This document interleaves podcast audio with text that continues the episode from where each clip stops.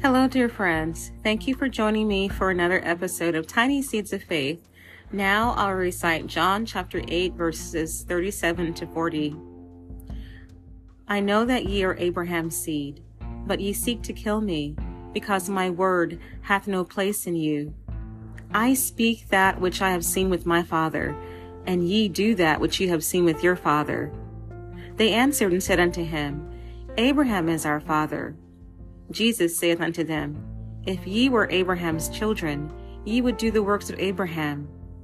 But now ye seek to kill me, a man that hath told you the truth, which I have heard of God.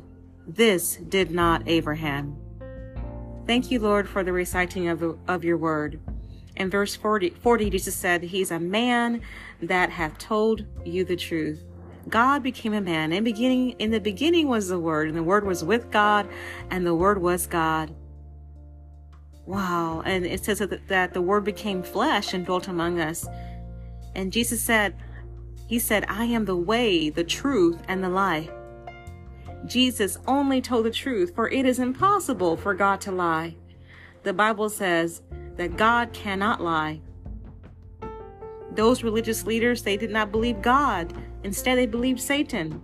And the Bible says that Satan is a liar and the father of lies, and there's no truth in him. They were listening to Satan rather than listening to God. If they listened to God, then they would have believed on the Son. Who are you listening to? Don't believe the lies of Satan. All other religions are lies. They are lies of Satan.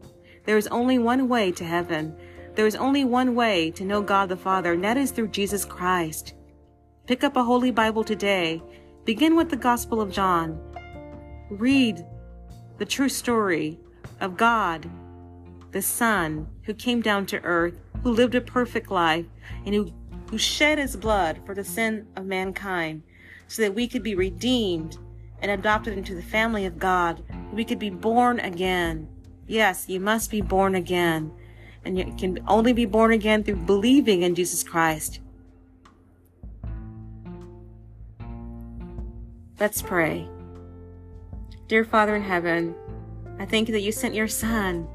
You sent your only begotten Son, and he spoke to the world the truth. He only spoke what he heard you say. He said, I speak that which I have seen with my Father. We thank you, Lord, that it is impossible for you to lie. Jesus is the Son of God, and whoever believes on him will not perish but have everlasting life. Lord, I thank you for your promises. All of your promises are true.